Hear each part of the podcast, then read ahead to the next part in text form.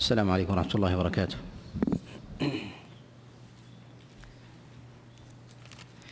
الحمد لله رب العالمين وصلى الله وسلم وبارك على نبينا محمد وعلى آله وأصحابه ومن تبعهم بإحسان إلى يوم الدين أما بعد. ففي هذا المجلس الرابع من شهر محرم من العام السادس والثلاثين بعد الأربعمائة والألف نكمل شيئا من آيات الأحكام المتعلقة بسورة النساء وتوقفنا عند قول الله جل وعلا من يشفع شفاعة حسنة ونبدأ بالتي تليها في قول الله جل وعلا وإذا حييتم بتحية فحيوا بأحسن منها أو ردوها أمر الله سبحانه وتعالى برد التحية وبين الله جل وعلا أيضا فضل التحية. وذلك ببذل الإيناس للناس وكذلك أيضا بذل الأمان. فإن الله سبحانه وتعالى إنما شرع التحية بين المؤمنين وغيرهم لعلل. من هذه العلل أن الله سبحانه وتعالى جعل في ذلك ايناسا. وهي القوة قوة الصلة التي تكون بين بين المؤمنين بين المؤمنين بعضهم في مع بعض. وكذلك أيضا التي تكون بين المسلمين وكذلك أيضا الكافرين.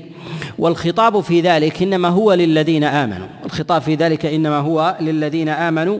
وقد أشار إلى هذا المعنى غير واحد من العلماء عليهم رحمة الله تعالى من السلف ويأتي بيانه بإذن الله. والتحية مشتقة من جملة من المعاني ومنها الحياة. وذلك ألا ألا حياة تكون بين أهل الإيمان إلا بالأمان والإيناس. لهذا شرع الله عز وجل بذل التحية فيما بينهم. والتحية تكون بين المؤمن والكافر وتكون بين المؤمنين مع بعضهم وإن اختلفت الأجناس بين أولئك. وذلك من جهة الرجال والنساء وكذلك أيضا من النساء للرجال. وهي على مراتب قد بينها الله سبحانه وتعالى في بعض المواضع من كتابه وجاءت أيضا على سبيل التفصيل في سنة رسول الله صلى الله عليه وسلم كما يأتي الإشارة تأتي الإشارة إليه. العلة من التحية وبذلها هو إشعار الإنسان بالأمان وإيناسه بذلك وإيناسه بذلك. فإن الإنسان إذا دخل عليه لا يدري ما الداخل عليه وما مراده. فهل يريد من ذلك منه امانا أم يريد من ذلك منه عداوة؟ لهذا شرع الله سبحانه وتعالى السلام وبذله بين بين المؤمنين. شرع الله عز وجل السلام وبذله بين المؤمنين وجعله الله عز وجل أيضا مشروعا في صور بين المؤمنين وبين وبين الكافرين. وذهب بعض العلماء إلى أن معنى التحية في كلام الله وكذلك أيضا كلام رسول الله صلى الله عليه وسلم كل ما يبذل بين الناس سواء كان ذلك من الأقوال أو كان من الأفعال. حتى أدخل بعضهم في معنى التحية الهدية التي التي تتبادل بين الناس. فما كان من هدية قالوا هو داخل في معنى التحية. ويدخل بعضهم في ذلك أيضا الصدقة. داخلة في معنى الهدية قالوا وذلك للعلة المشتركة مع بذل السلام أو التحية في الأقوال لأنها تشعر بالأمان والإيناس. ويميل إلى هذا المعنى بعض العلماء من فقهاء الحجاز في مكة كابن عيينة وكذلك أيضا في المدينة كمالك ابن أنس عليه رحمة الله. وقالوا إن العلة في ذلك إن العلة في ذلك أن الهدية والعطية وكذلك الصدقة تشعر صاحبها بالأمان والإيناس والمودة. ولكن نقول إنها تدخل في أبواب العلة لكنها لا تدخل في أبواب الحكم. يعني أنها لا تسقط حكم التحية لا تسقط حكم التحية لأن الله عز وجل خص بذل التحية باللفظ. وما يدخل في حكم اللفظ وذلك بالإشارة. فإنها داخلة في أبواب التحية. فالتحية من جهة بذلها تكون بالأقوال وتكون بالأفعال. بالنسبة للأقوال وذلك مما يصدر من الناس من قول السلام عليكم أو قول مرحبا أو أهلا أو طبت مساء أو غير ذلك من الألفاظ التي يفهم منها التحية وما في معناها من الإيناس والأمان. وكذلك أيضا بالأفعال. وذلك بإشارة الكف أو الإشارة بالراية أو التلويح بالثوب أو غير ذلك. ممن كان بعيدا فإنه يفهم منه فإنه يفهم منه التحية وهي داخلة في هذا داخلة في هذا في هذا المعنى. وهنا ذكر الله سبحانه وتعالى رد التحية. ذكر الله عز وجل رد التحية وحكم الرد. وما ذكر الله سبحانه وتعالى بذل التحية وحكمه. ولهذا قال الله عز وجل وإذا حييتم بتحية فحيوا. وهذا وهذا الرد إشارة إلى أن الأصل في المسلم أنه باذل للتحية. الأصل فيه أنه باذل باذل للتحية. وقال بعض العلماء في هذا دليل على أن الرد واجب وأن البذل وأن البذل سنة. فبين الله سبحانه وتعالى حكم الرد في هذه الآية وما بين وما بين حكم البذل. وذلك أن الرد واجب وتاركه يأث وتاركه آثم بخلاف البذل ابتداء. فالله سبحانه وتعالى يبين لعباده ما يحتاجون إليه. واختلف العلماء عليهم رحمة الله تعالى في هذه المسألة في مسألة بذل بذل التحية ابتداء. هل هي على الوجوب أم على الاستحباب؟ اختلف العلماء في هذه المسألة على قولين. ذهب بعض العلماء إلى أن إلى أن بذل التحية واجب. وأن وجوب البذل كوجوب كوجوب الرد. وهذا قول قلة قليلة من الفقهاء من المتأخرين. القول الثاني قالوا بأن بأن بذل التحية سنة وليس بواجب. وقد حكى بعض العلماء الإجماع على سنية البذل. وأن الرد وأن الرد واجب ويختلف حكم البذل عن حكم الرد. وقد حكى الإجماع على ذلك ابن عبد البر رحمه الله فقال إن البذل إن بذل التحية سنة وليس بواجب. إن بذل التحية سنة وليس وليس بواجب. والمتأمل للنصوص وكذلك العلل الواردة الواردة في كلام الله سبحانه وتعالى أيضا وفي كلام رسول الله صلى الله عليه وسلم يجد أنه لا بد من التفصيل في مسألة بذل التحية. أنه لا بد من التفصيل في مسألة بذل التحية. ولا يطلق القول بالوجوب بكل حال ولا يقال بالاستحباب بكل حال. بل يقال إن البذل إذا كان إذا كان يدفع الوحشة والخوف وجب. إذا كان يدفع الوحشة والخوف والخوف وجب. وذلك لأن العلة منه منه الإيناس والأمان.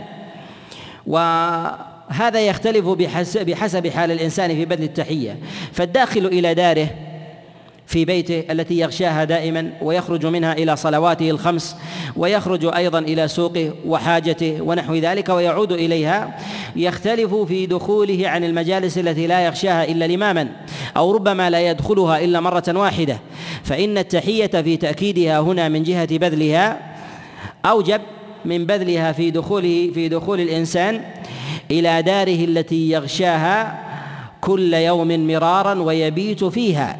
ولهذا يقول الله جل وعلا كما في سورة النور قال فإذا دخلتم بيوتا فسلموا على أنفسكم تحية من عند الله مباركة طيبة فالله جل وعلا أمر ببذل التحية ابتداء وهذا البذل إنما يكون في دخول الإنسان لبيته في دخول الإنسان دخول الإنسان لبيته. فإذا كان في بيته الذي يغشاه أمر الله بالسلام وهو يغشاه مرات يخرج منه ويعود إليه. أمر الله أمر الله ببذل السلام.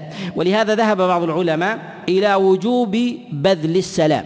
إلى وجوب بذل السلام. وهذا مروي عن جابر بن عبد الله عليه رضوان الله كما روى ابن أبي شيبة وكذلك من جرير الطبري من حديث أبي الزبير. قال سمعت جابر بن عبد الله يقول يسلم. ثم تلا قول الله سبحانه وتعالى فإذا دخلتم بيوتا فسلموا على أنفسكم. يقول أبو الزبير فما أراه إلا يوجبها. يعني يوجب بذل التحية يوجب بذل بذل التحية. وذهب بعض العلماء إلى عدم الوجوب وذهب بعض العلماء إلى عدم الوجوب وهو قول عطاء بن أبي رباح. وقد جاء عن عطاء أنه قال لم أسمع أن أحدا أوجبها يعني ممن سمع منه من أشياخه. والذي يظهر والله أعلم أن مراد عطاء بن أبي رباح هنا في قوله أنه لم يسمع أن أحدا أوجبها أنه يريد بذلك هو نوع أنه يريد بذلك نوعا مخصوصا من أنواع من المواضع التي يدخلها الإنسان وهي وهي داره. وهذا يرجعنا إلى الحكم الذي عللنا به بذل التحية أن الإنسان إذا دخل إلى دار يغشاها دائما أن بذل التحية في ذلك سنة. والمجالس التي لا يغشاها إلا إلا الإماما ويوجل منه إن دخل عادة بغير بغير تحية فإنه يجب بذلها وذلك لأن العلة في الحاجة إلى الإيناس والأمان آكد. ويؤيد هذا أن عطى بن أبي رباح في قوله أنه لم يسمع أن أحدا أوجبها أنه جاء في سياق هذه الآية أنه جاء في سياق هذه الآية. فسأله ابن جريج سأل عطاء بن أبي رباح في قول الله جل وعلا فإذا دخلتم بيوتا فسلموا على أنفسكم تحية من عند الله. فقال لم أسمع أن أحدا أوجبها يعني التحية في دخول في دخول الإنسان لبيته. وظاهر السياق وظاهر السياق في ذلك يؤكد هذا المعنى الذي تقدمت الإشارة إليه. لهذا نقول إن بذل التحية ايسر من من ردها وردها آكد. وأما بالنسبة للرد فهو واجب قولا واحدا. فواجب قولا قولا واحدا وقد حكى الإجماع على ذلك جماعة من العلماء كابن جرير الطبري وكذلك ابن كثير و وغيرهم من العلماء أن رد التحية واجب على خلاف في فروع هذه المسألة. وذلك أن الإنسان إذا سلم عليه والسلام في ذلك آكد التحايا فإذا رد بدونها كقول الإنسان مرحبا رادا على قول على من قال له السلام عليكم ورحمة الله. هل يخرج من تبعه رد التحية؟ لتحقيقه لمقصودها وهو الإيناس أم يأثم بذلك لمخالفته لأمر الله سبحانه وتعالى لأن الله عز وجل أمر بالرد بأحسن منها أو أو ردوها ومرحبا هي ليست بأحسن من السلام عليكم بالاتفاق. وهذا يأتي الكلام عليه بإذن الله بإذن الله تعالى. وعلى هذا نقول إن بذل التحية هي على التفصيل يفرق بين بين علة وجود الأمان والإيناس. فالإنسان في بيته آمن ويأمن أهله منه في دخوله ومخرجه. بخلاف المجالس التي يغشاها الإنسان على الندرة على الندرة فيجب عليه حينئذ أن يسلم وإذا لم يسلم فإنه آثم في في ذلك آثم في في هذا. ويدخل في عموم المجالس التي يغشاها الإنسان على سبيل الدوام مجالس العلم التي يعتادها الإنسان وكذلك المساجد عند دخول الإنسان إليها فإنه يدخلها على سبيل الدوام في الفرائض الخمس. فلا يجب عليه حينئذ ولكنه يستحب. لماذا؟ لأن الناس يعتادون دخوله يعتادون دخوله ويعتادون أيضا دخول غيره. وكذلك أيضا في البيوت فإن أهل البيت يعتادون دخول دخول صاحب البيت سواء كان ذلك من أب أو ولد أو أو نحو ذلك. فالإناس موجود. فالإناث في ذلك في ذلك موجود فالحكم حينئذ يختلف بحسب تلك الحال وبحسب ورود تلك تلك العلة. وهذه الآية في قول الله جل وعلا وإذا حييتم بتحية أصل في جواز تعدد التحايا. في جواز تعدد التحايا. فإن الله سبحانه وتعالى أطلق التحايا. فإذا حييتم بتحية والتحية هنا نكرة. وهي تفيد العموم في ذلك. قال وإذا حييتم بتحية فحيوا بأحسن منها أو ردوها. وكذلك أيضا هنا في العلة في قول الله جل وعلا فحيوا بأحسن منها إشارة إلى تعدد التحايا واختلاف الألفاظ. وقد ثبت عن رسول الله صلى الله عليه وسلم أنه حيا بغير السلام عليكم ورحمة الله. وقد حي النبي صلى الله عليه وسلم بمرحبا. كما حي فاطمة عليها رضوان الله تعالى وكذلك أيضا كما جاء في خبر أم هاني. وغير ذلك وقد ترجم البخاري رحمه الله على ذلك باب قول مرحبا. فيجوز للإنسان أن يحيي بمرحبا وأهلا أو مساء الخير أو صباح الخير أو غير ذلك من من التحايا مما مما يحسن معناه مما يحسن معناه. وإذا حيي الإنسان بتحية فهل يحيي بجنسها أم يحيي بأحسن منها ولو من غير جنسها؟ فنقول الأولى أن يحيي بأحسن منها ولو من غير جنسها. فإذا قيل للإنسان مساء الخير فإنه لو رد بقوله وعليكم السلام ورحمة الله وبركاته كان في ذلك أكمل. كان في ذلك في ذلك أكمل. ولو رد من جنسها فإنه يرد التحية بمثلها ويسقط التكليف عليه ويتحقق في ذلك ويتتحقق في ذلك العلة وهي ورود الأمان وتحقق الإيناس. الإناس الذي يكون بين بين الناس. وفي قول الله جل وعلا وإذا حييتم بتحية فحيوا بأحسن منها. لا أحسن من تحية الإسلام وتحية أهل الجنة وتحية أهل الإيمان حينما يلقون ربهم جل وعلا وهي السلام عليكم ورحمة الله وبركاته. وهذا ظاهر في مواضع عديدة من كلام الله جل وعلا كما في سورة يونس وكذلك أيضا في سورة إبراهيم تحيتهم فيها سلام. وكذلك أيضا في قول الله جل وعلا تحيتهم يوم يلقونه سلام. والمراد بذلك هي تحية أهل الإيمان حينما يلقون ملائكة الرحمن. فيحيون بالسلام بالسلام عليكم ورحمة الله ورحمة الله وبركاته. فهي تحية أهل الجنة فيما بينهم. وتحية الملائكة لي للمؤمنين تحية الملائكة للمؤمنين أما تحية تحيتهم في الآخرة وذلك ظاهر في قول الله جل وعلا تحيتهم فيها سلام وفي قول الله جل وعلا تحيتهم يوم يلقونه سلام. وأما تحية الملائكة لبني آدم فهي السلام عليكم ورحمة الله. وقد ثبت ذلك في الصحيح من حديث عائشة عليه رضوان الله أن رسول الله صلى الله عليه وسلم قال لعائشة يا عائش هذا جبريل يقرئك السلام.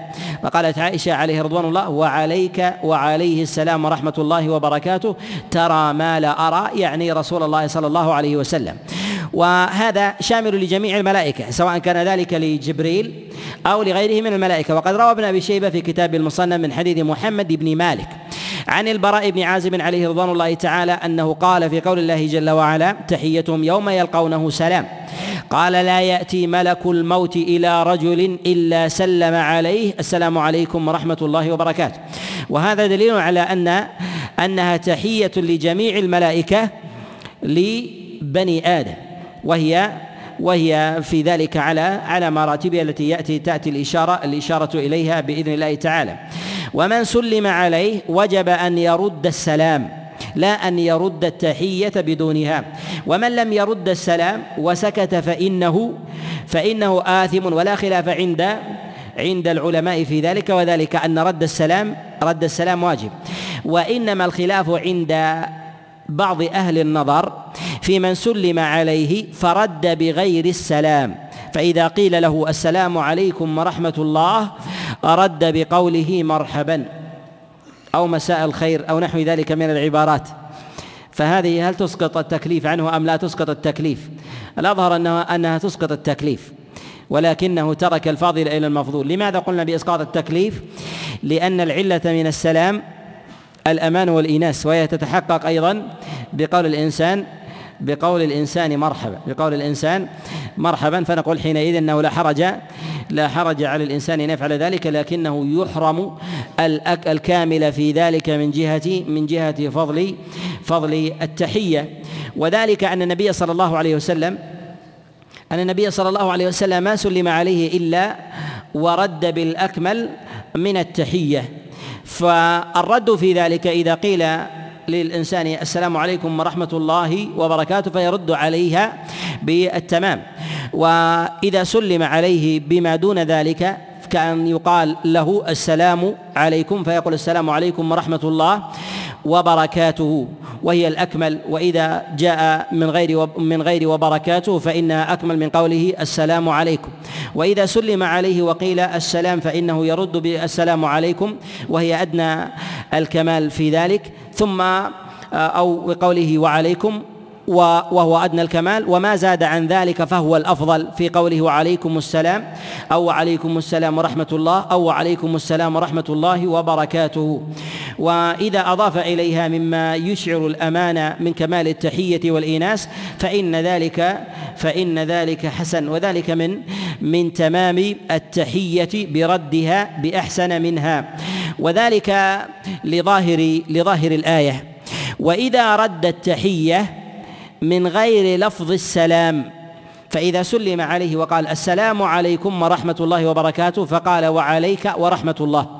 وعليك ورحمة الله وبركاته يعني وعليك السلام فذلك جائز. وقد صح ذلك عن النبي عليه الصلاة والسلام أنه رد على أبي ذر كما جاء في صحيح الإمام مسلم لما سلم عليه أبو ذر فقال أبو ذر عليه رضوان الله تعالى وكنت أول من حيا رسول الله صلى الله عليه وسلم فقال النبي صلى الله عليه وسلم وعليك ورحمة الله وبركاته. يعني وعليك السلام ورحمة الله ورحمة الله وبركاته.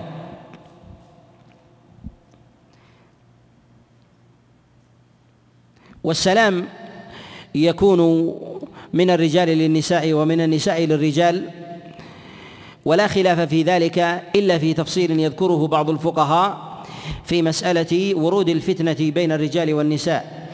وقد نص الشافعي رحمه الله على هذه على هذه المسألة. نص الشافعي رحمه الله على التفريق في حال ورود الفتنة من عدمها ولهذا ينص بعض الفقهاء بالتفريق بين السلام على المرأة الشابة وغيرها. كما أشار إلى هذا الإمام مالك رحمه الله كما في الموطأ وكذلك الشافعي رحمه الله كما في كتابه في كتابه الأم. فجمهور الفقهاء يفرقون يفرقون بين موضع الشبهة والفتنة. وإذا أمنت الشبهة والفتنة فإنه يسلم حينئذ ولا يفرق بين الرجال والنساء ومقام الفتنة والشبهة بحسب الحال بحسب الحال والزمان والمكان بحسب الحال والزمان والمكان فإن الحال والزمان والمكان حكم في هذه في هذه المسألة.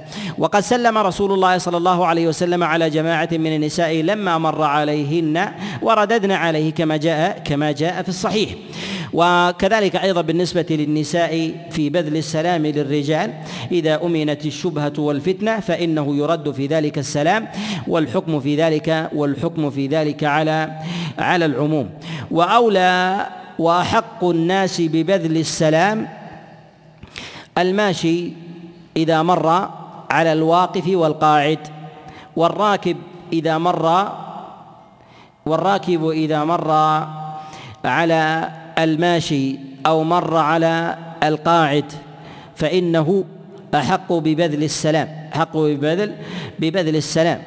وهذا جاء في الصحيح من حديث أبي هريرة أن رسول الله صلى الله عليه وسلم قال يسلم الراكب على الماشي والقليل على الكثير والقليل على على الكثير. وكذلك أيضا بالنسبة للداخل إلى إلى المجالس.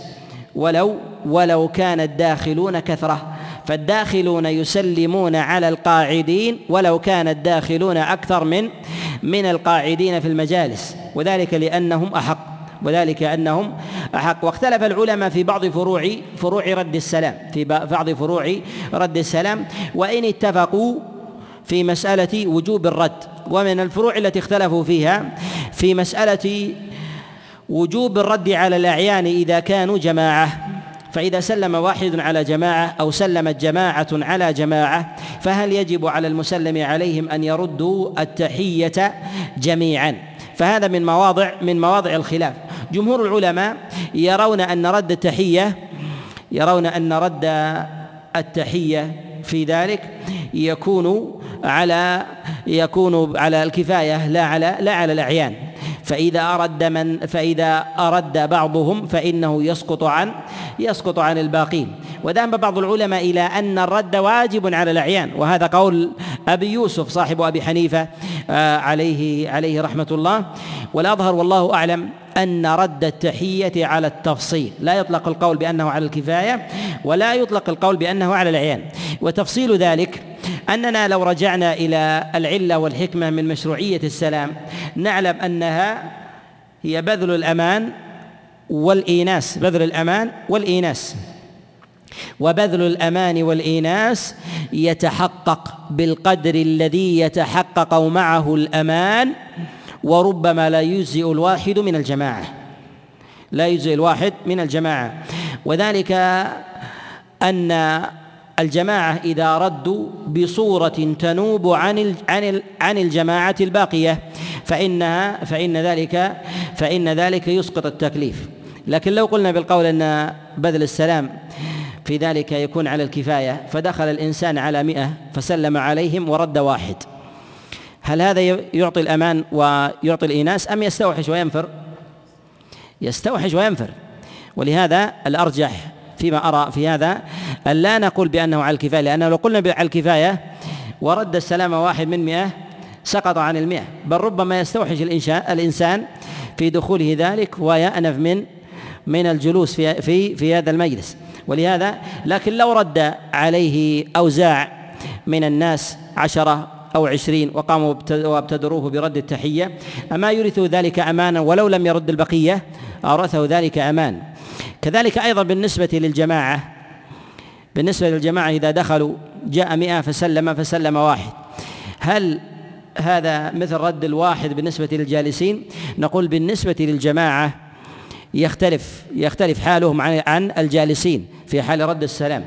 والسبب في ذلك أن عادة الجماعات إذا وردوا يكون حكمهم في حكم يكون حكمهم في حكم أميرهم كحال الوفود الذين يقدمون وفود الذين يقدمون من سواء من البلدان أو القبائل ونحو ذلك. فلو سلم أميرهم أجزاء أجزاء عنهم أجزاء عنهم. ولكن إذا كانوا جماعة لا يعرف بعضهم بعضا فلا بد أن يسلم أن تسلم كل جماعة حتى يتحقق الإناس. ولهذا نقول إن التكليف يسقط بتحقق الأمان والإناس. بتحقق الأمان والإناس. فإذا كان البعض فإذا كان البعض ببذله للتحية أو رد البعض للتحية لا يحقق الأمان ولا الإيناس أثم الجميع. أثم الجميع وجب عليهم أن يردوا. ولهذا نقول إن الأرجح في ذلك التفصيل. الأرجح في هذا التفصيل كما تقدم معنا التفصيل في مسألة في مسألة بذل السلام. في مسألة بذل بذل السلام. والسلام في هذه الآية جاء في أو التحية في هذه الآية جاءت في سياق العموم. فهل هي على معناها؟ فيسلم على المسلم والكافر ويحيى بأمثل منها. أم ذلك خاص بأهل الإيمان؟ من العلماء من قال إن هذه الآية خاصة بأهل الإسلام. وهذا قد جاء عن بعض السلف كما جاء عن قتادة فيما رواه عنه سعيد ابن أبي عروبة عن قتادة أنه قال هي للمؤمنين وجاء ذلك أيضا عن عطاء بن أبي رباح وقال بذلك أيضا الحسن أنها خاصة باهل بأهل الإيمان. وذهب بعضهم إلى أنها عامة لأهل الإيمان ولغيرهم وهذا هو الأظهر. وهذا قد جاء عن عبد الله بن عباس عليه رضوان الله تعالى كما رواه سماك بن حارب عن عكرمة عن عبد الله ابن عباس عليه رضوان الله تعالى قال إذا سلم عليك فرد التحية ولو كان ولو كان مجوسيا. وهذا يدل على يدل على العموم. وهذا يدل على على العموم. والسلام على الكافر. السلام على الكافر. نقول إن السلام يختلف عن التحية. السلام يختلف عن التحية. وذلك أن التحية معنى عام لكل ما يحيى به ويشعر الإنسان بالأمان. وأما السلام فهو خاص بأهل الإيمان. وذلك أنه قد صح رسول الله صلى الله عليه وسلم أنه قال لا تبدأ اليهود والنصارى بالسلام. وإذا لقيتموهم في طريق إذا لقيتم أحدهم في طريق فاضطروه إلى أضيق. في قول النبي عليه الصلاة والسلام لا تبدأ اليهود والنصارى بالسلام. هذا عام لكل لكل كافر أو مشرك. ألا يبدأ بالسلام. ولكن لا حرج من بداءته بغير السلام من التحايا لأن السلام خاص بأهل الإيمان خاص بأهل بأهل الإيمان. فيحيى بمرحبا أو مساء الخير أو صباح الخير أو غير ذلك من التحايا. مما لا بأس مما لا بأس مما لا بأس بمعناه. وأما بالنسبة للرد فإذا سلم وقال السلام عليكم ورحمة الله وبركاته. فهل يرد عليه بالعموم لا اختلف العلماء في هذا. منهم من قال إن الرد على الكافر إذا سلم يختلف عن الرد عن عن المسلم. وذلك أنه لا يجب. وذهب إلى هذا عامة الفقهاء. ذهب إلى هذا عامة الفقهاء وقال الإمام مالك وكذلك الشافعي وروي عن أبي حنيفة عليه رحمة الله إلى أن إلى أن رد السلام إنما يجب على المؤمن ولا يجب على الكافر. ورد التحية يجب على المؤمن ولا يجب على الكافر وإنما هو من جملة الأدب. وإنما قال قال جمهور العلماء بأنه لا يجب قالوا لأنه بتركه يأثم. أنه بتركه بتركه يأثم ولا يأثم إلا بعدم رده على المؤمن. وذلك أنه لا حق للكافر فيه لا حق للكافر في أصل بذل بذل التحية إذ لم يقل أحد بأصل بأصل وجوبها والرد في ذلك أيضا الرد في ذلك لا يجب. ونقول إن الوجوب شيء وذلك أنه يجب على أهل الإيمان أن أن ترد التحية. وأما بالنسبة على الكافر فنقول إنما هي من جملة الأدب وتاركها لا يأثم. تاركها لا يأثم وإنما يأثم على وإنما يأثم بتركها إذا كانت إذا كانت من مؤمن فيجب عليه أن يردها فيجب عليه أن أن يردها. وبالنسبة للرد اختلفوا في صورته على على قولين اختلفوا في صورته على قولين. منهم من قال إنه يرد بقول وعليكم وهذا قول جمهور العلماء ولا يزاد على ذلك. ولا يزاد على ذلك. سواء أفصح أو لم يفصح أفصح عن سلامه فقال السلام عليكم فأبان الحروف أو أدغم أو لم يعي الإنسان ويسمع منه منه كلامه فلا يدري أقال السلام عليكم أو السلام عليكم قالوا يرد عليه بقوله وعليكم في كل حال. وهذا قول جمهور العلماء وهذا قول جمهور جمهور العلماء. ويستدلون بذلك ما جاء عن رسول الله صلى الله عليه وسلم كما جاء في حديث أنس بن مالك أن رسول الله صلى الله عليه وسلم قال إذا سلم عليكم إذا سلم عليكم اليهود فقولوا وعليكم. ومن العلماء من قال إن الرد في ذلك أن يقال وعليكم السلام. قال وعليكم وعليكم السلام إذا أفصح وبين. وأبان الحروف بقوله وعلي والسلام عليكم. وإذا أدغم ولم يبين أو بين وقال السلام عليكم فيقول وعليكم. وهذا هو الأظهر وهذا هو الأظهر أنه إذا بين أن يرد عليه فيقال وعليكم السلام. ولكن لا يقال ورحمة الله وبركاته لأن الرحمة والبركة لا تكون من لا تكون ولا تنزل إلا إلا على مؤمن. وأما السلام وهو الأمان والإيناس فيكون للمؤمن ويكون للكافر بشروطه ويكون للكافر للكافر بشروطه. ولهذا نقول إن الأظهر في ذلك والأصح في سياق السنة ومعناها أن الكافر إذا بين وأفصح أن يقال وعليكم السلام. وإذا لم يفصح أو أفصح وقال السلام عليكم فيقال فيقال وعليكم. وأما ما استدل به الجمهور في حديث أنس بن مالك عليه رضوان الله أن النبي عليه الصلاة والسلام قال إذا سلم عليكم أهل الكتاب فقولوا وعليكم. فنقول إن هذا الحديث جاء في سياق قصة وذلك كما جاء في البخاري فذكرها بتمامها أن يهوديا جاء إلى رسول الله صلى الله عليه وسلم فقال السام عليك يا رسول الله. فقال النبي عليه الصلاة والسلام عليكم ثم جاء بتمام الحديث. فهو جاء في سياق قصة وردت ويؤكد هذا ويؤيده ما جاء في الصحيحين من حديث عبد الله بن عمر أن رسول الله صلى الله عليه وسلم قال إن اليهود إذا سلموا قالوا السام عليكم فإذا قالوا ذلك فقولوا وعليكم. وهذا يدل على أنه مقيد بهذه اللفظة مقيد بهذه اللفظة. ولو أخذنا هذا الحديث على ظاهره لوجب أن نجعل الحكم خاص باليهود. ولا ندخل النصارى فيه بل نقول إنه عام في اليهود والنصارى وفي غيرهم. وقوله وعليكم خاص فيما إذا أفصحوا أو لم يبينوا أفصحوا بقولهم السام أو لم يبينوا فلم يدرى اللفظ فيقال وعليكم. وعند إفصاحهم فيقول الإنسان حينئذ وعليكم السلام لكنه لا يضيف زيادة في ذلك في قوله ورحمة الله ورحمة الله وبركاته لأن الرحمة والبركة إنما تكون لأهل الإيمان. إنما تكون لأهل لأهل الإيمان.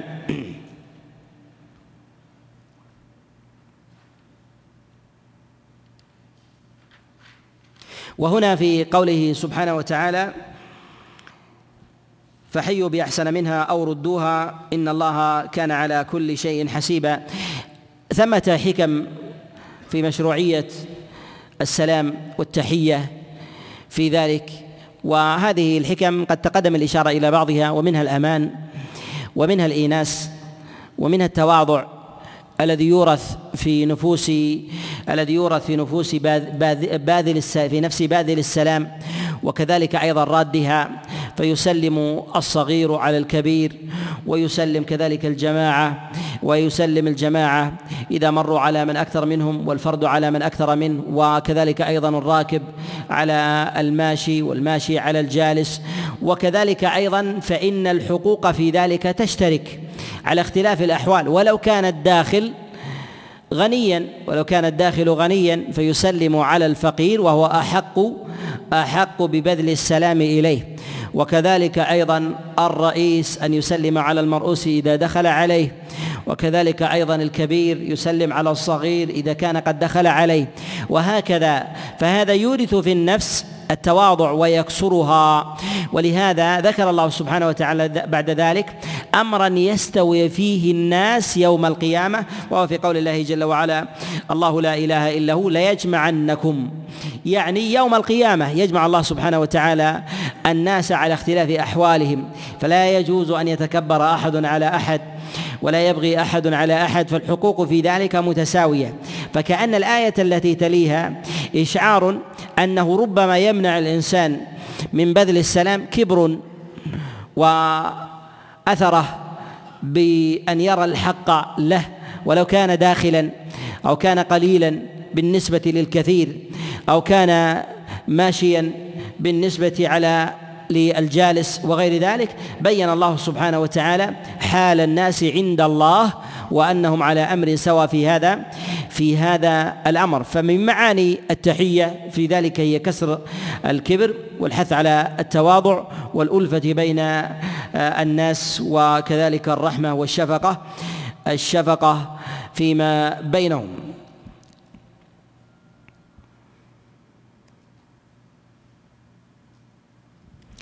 الآية الثانية في قول الله سبحانه وتعالى فما لكم في المنافقين فئتين والله أركسهم بما كسبوا.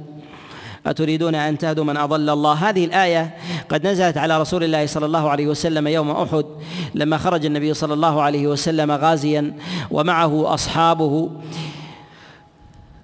خرج جماعة من المنافقين من صف رسول الله صلى الله عليه وسلم وأبوا أن يقاتلوا معه.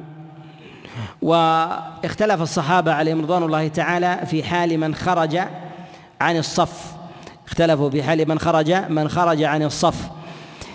منهم من قال نرجع إليهم نقاتلهم ومنهم من قال ندعهم. فاختلف الصحابة فذكر الله سبحانه وتعالى فذكر الله جل وعلا الصحابة عليهم رضوان الله تعالى أن أولئك من المنافقين. أن أولئك من المنافقين وأن فعلهم في ذلك إنما فعلوه أثرة للدنيا وطلبا للسلامة وأن اختلاف المؤمنين فيما بينهم في ذلك مما مما لا يحتاج إليه في مثل هذا المقام وذلك أنهم في حال إقبال إقبال في قتال المشركين والكافرين. حال إقبال في قتال المشركين والكافرين. ينبغي ألا يزحزحهم عنها أهل النفاق. ولهذا كان الصحابة عليهم رضوان الله تعالى في ذلك فئتين كما جاء في الصحيحين من حديث زيد ابن ثابت عليه رضوان الله تعالى. وفي هذه الآية جملة من المعاني في هذه الآية جملة جملة من المعاني. منها أنه أنه أنه يجب على أهل الإيمان في حال اشتداد الأعداء وتكالبهم أن ينشغلوا بالعدو الأشد والأعلى عن العدو الأدنى. وذلك أن الصحابة عليهم رضوان الله في خروجهم لأحد ولم يلتقوا بالمشركين بعد. ما رجعوا إلى من شق صفهم وخرج من جماعتهم فقاتلوه وإنما أرجأوا أمره وإنما أرجأوا أرجأوا أمره وقاتلوا وقاتلوا العدو الأشد الأخطر في ذلك وهم المشركون.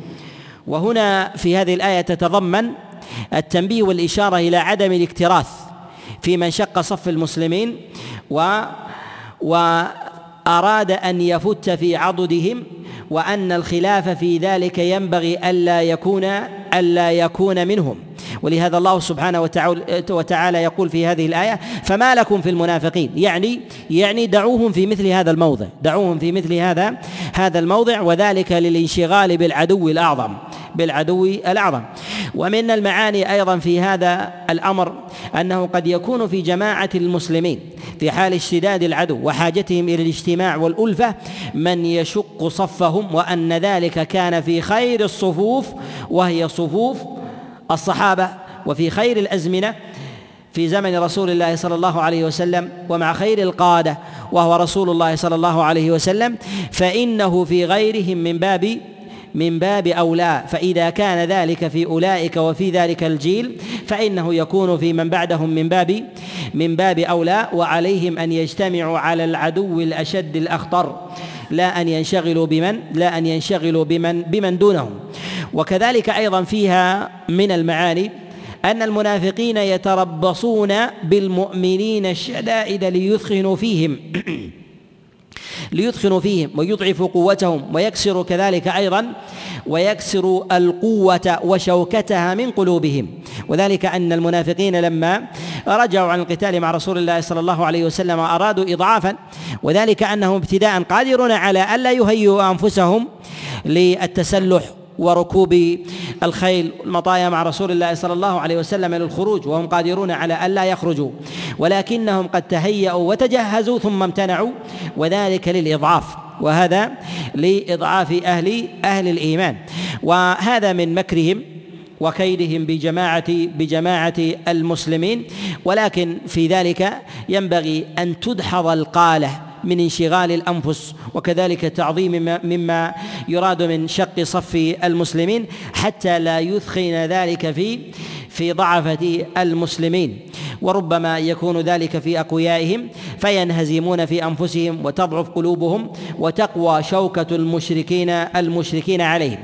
وكذلك أيضا أن النبي صلى الله عليه وسلم قال مشيرا إلى الفال. لما خرج أولئك من صف المسلمين قال النبي صلى الله عليه وسلم هي طيبة تنفي خبثها. هي طيبة تنفي خبثها. وذلك أن الذين كانوا من المنافقين في المدينة قيل في بعض الروايات أنهم خرجوا من المدينة وعللوا خروجهم منها أنهم اجتووها. فأرادوا أن يبدوا بما حول المدينة وهم يريدون قصد قصد مكة خشية أن تأتي أن يأتي المشركون إلى المدينة ويدخلوها.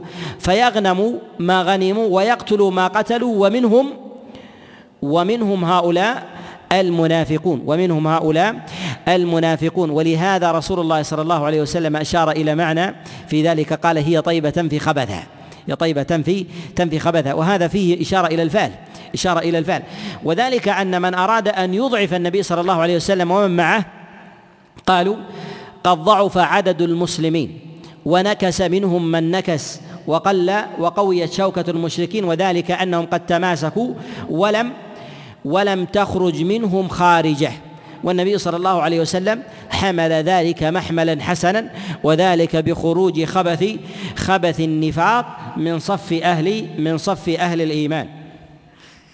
وكذلك أيضا في قول الله جل وعلا والله أركسهم بما كسبوا وذلك أن الله لا يحرم المؤمن الخير إلا بسبب عمله.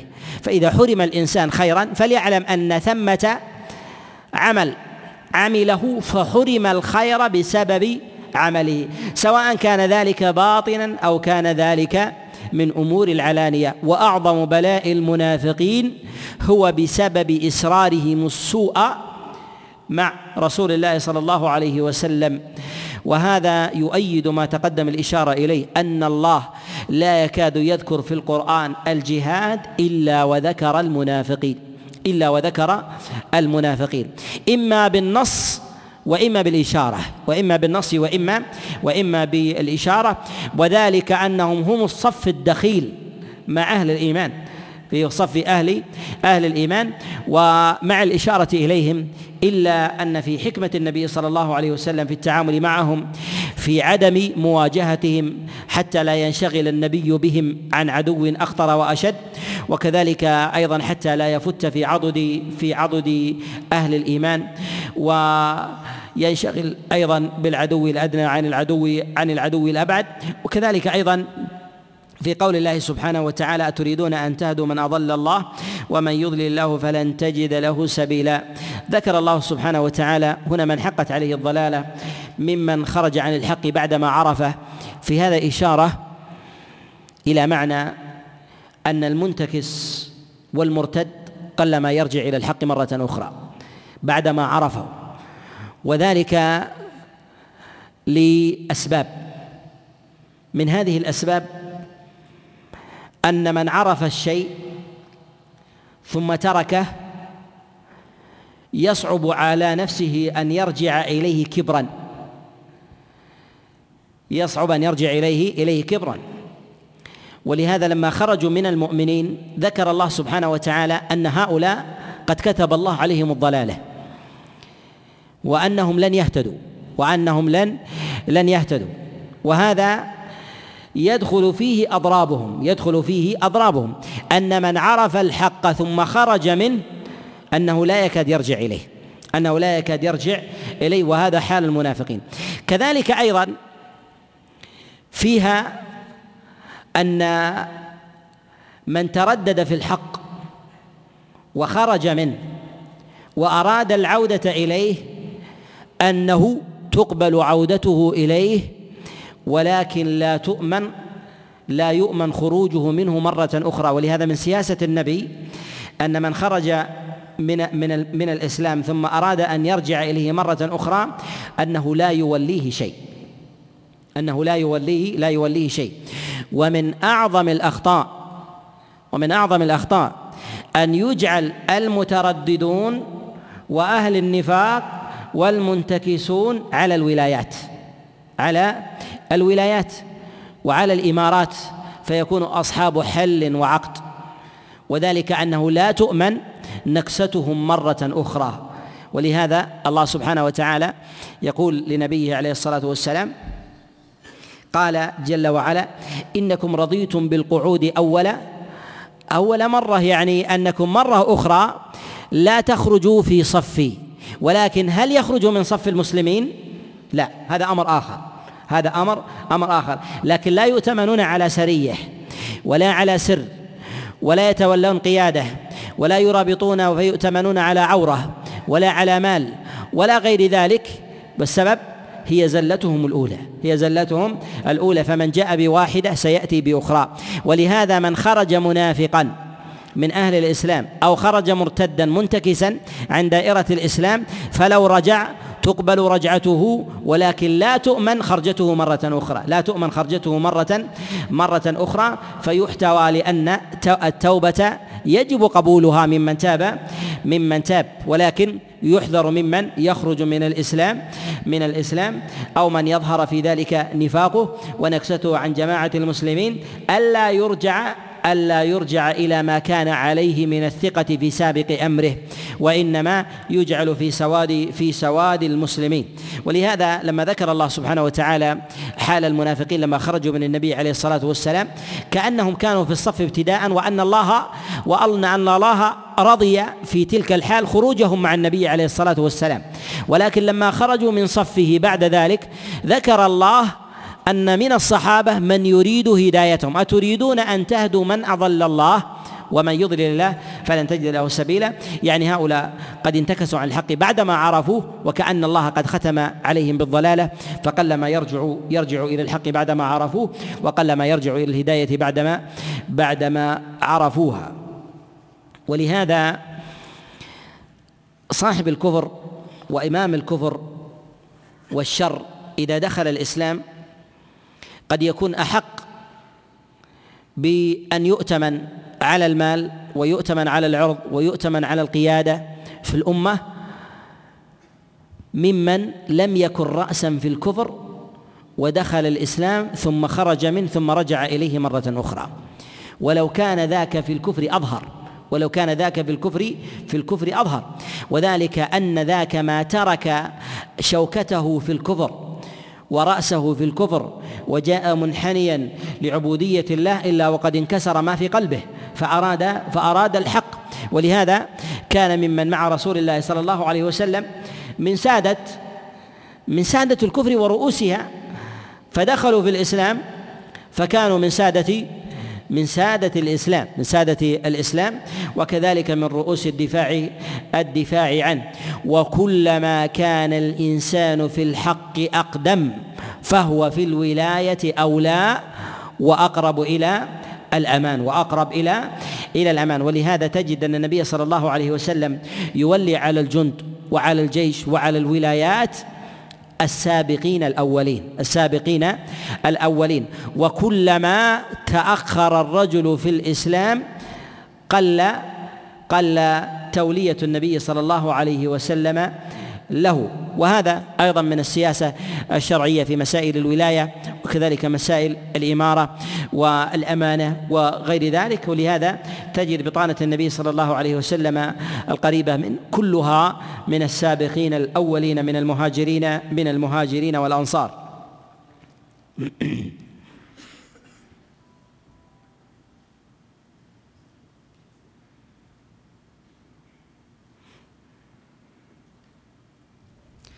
في الآية التي بعد التي تليها في قول الله جل وعلا فإن اعتزلوكم فلم يقاتلوكم وألقوا إليكم السلم تقدم معنا الكلام على السلم في سورة البقرة. تقدم معنا الكلام على السلم في سورة البقرة وفصلنا فيه وذكرنا مراتبه وأحواله ومتى يكون السلم ومتى يكون السلم في ذلك جائزا ومتى يكون ممنوعا وهل يكون السلم والهدنة إلى أجل أم إلى غير إلى غير أجل؟ وهل يصح السلم المطلق لكل الأمم على الإطلاق أم يصح مطلقا لأمة دون إطلاق الأمم؟